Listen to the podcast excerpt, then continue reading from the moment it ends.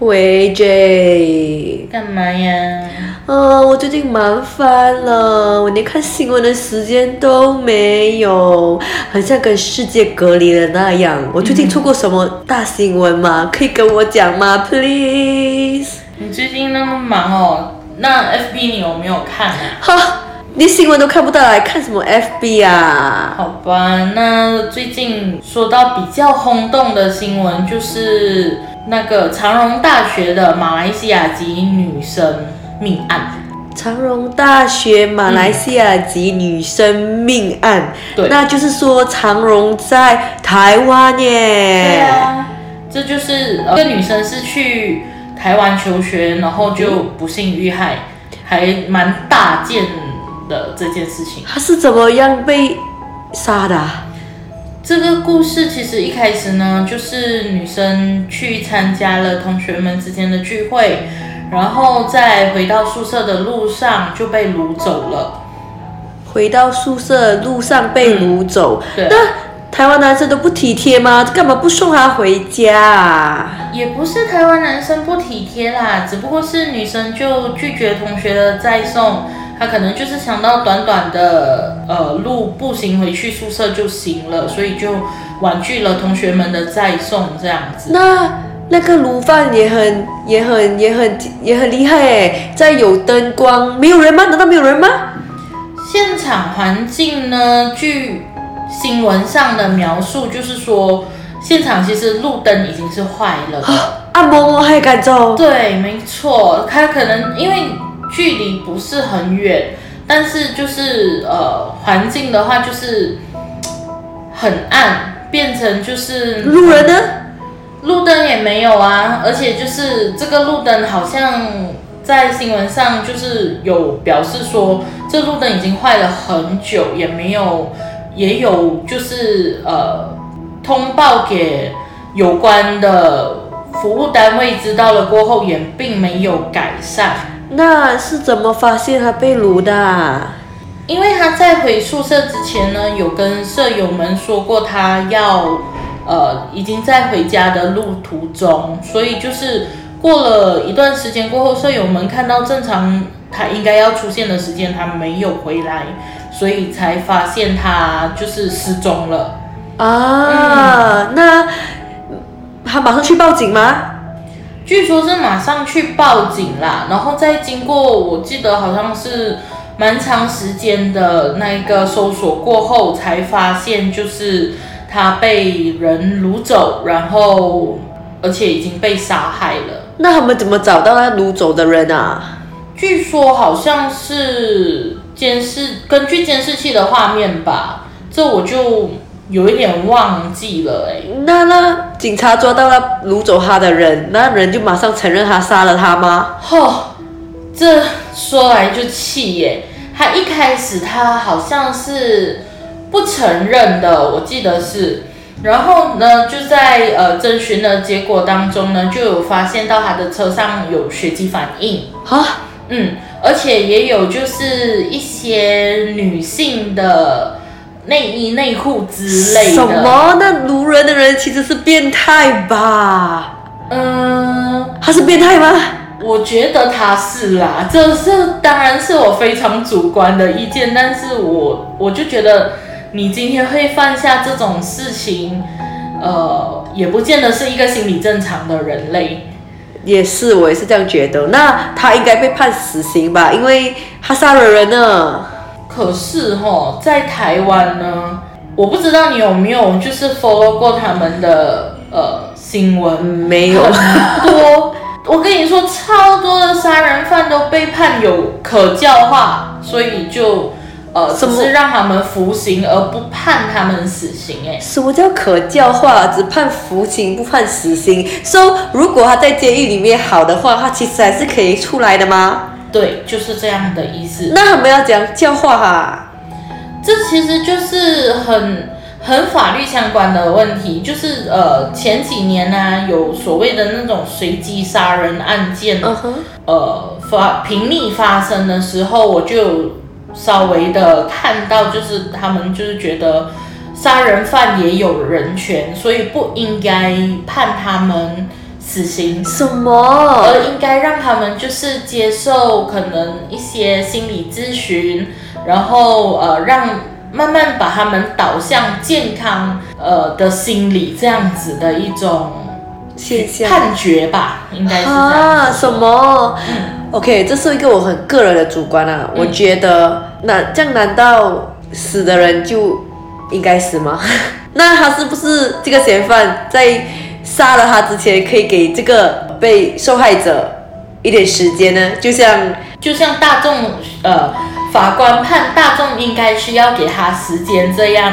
他是不是也应该给予呃被害人时间？你是这样子的意思吗？对，因为法官说我们应该宽容的对待犯人，所以这是我纯属我个人的意见，你觉得呢？我自己觉得啦，其实杀人，我觉得你要对一个杀人犯说人权，你不觉得很讽刺吗？就是他在杀人的时候，他也没有想过被他杀害的人的人权。那为什么我们还要去考虑说杀人犯的人权？对呀、而且这这掳人的罪犯，他是第一次掳人吗？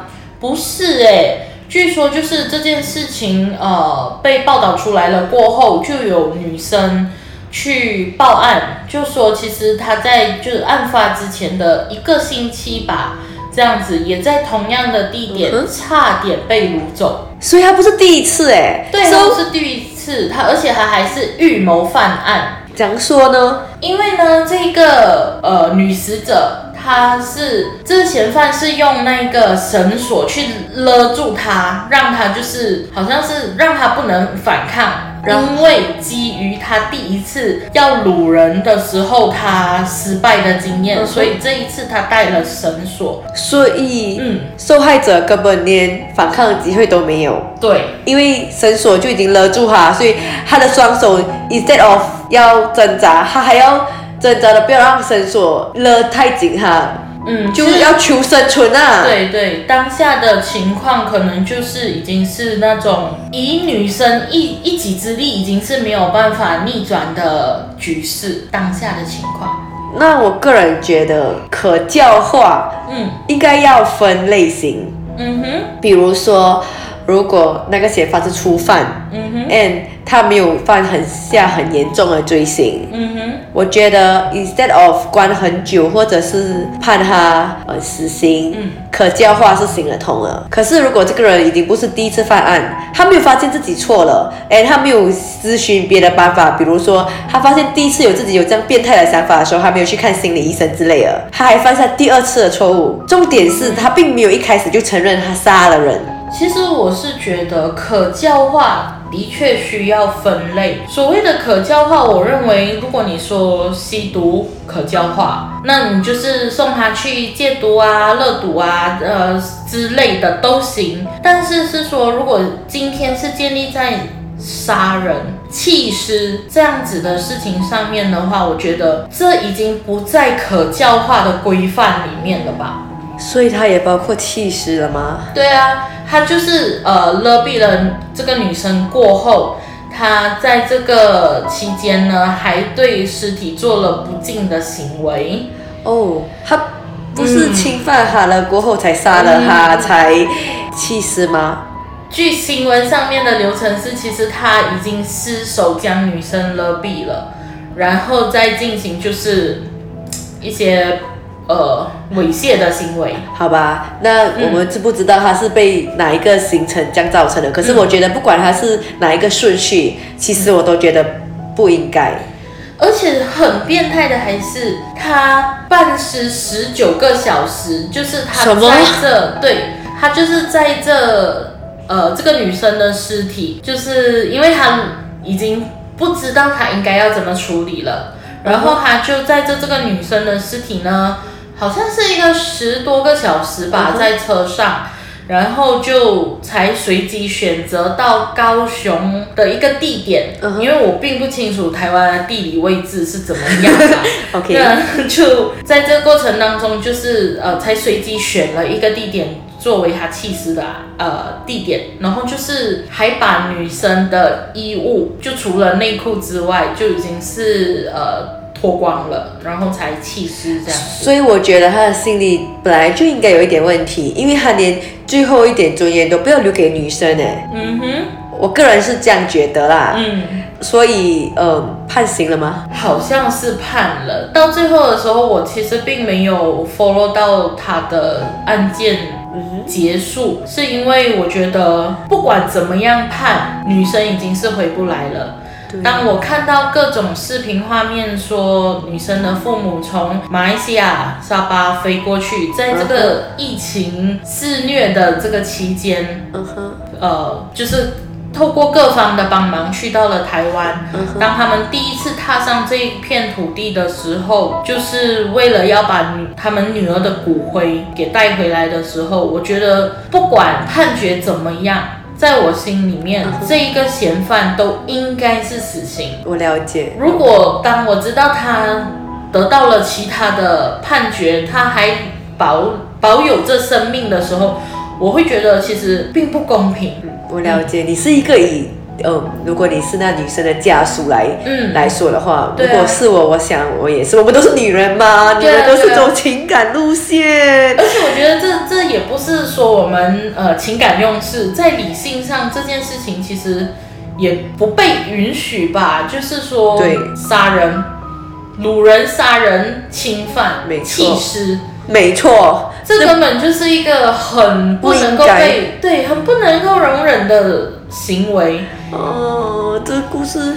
这新闻太 sad 了，我说，所以现在不管你在哪一个国家，不管那个国家安不安全，嗯我们都应该保持警惕。So 出门在外面，不管这个路亮暗后巷，都应该左右看有没有陌生人，或者是注意有没有车。嗯，最好是保持警觉啦。对，最好是不要戴着耳机在路上走。如果对你在走路的时候，因为你听不到任何声音，或者是你可以买比较不好的耳机，所以你听得到杂音之类的吧。没有降噪功能没那么好的耳机。对，因为真的很危险，尤其是女生，哎、是有家人在担心你。对啦，就算可以很快的找到罪犯都好，嗯可是如果人已不在，找到罪犯也没有什么用。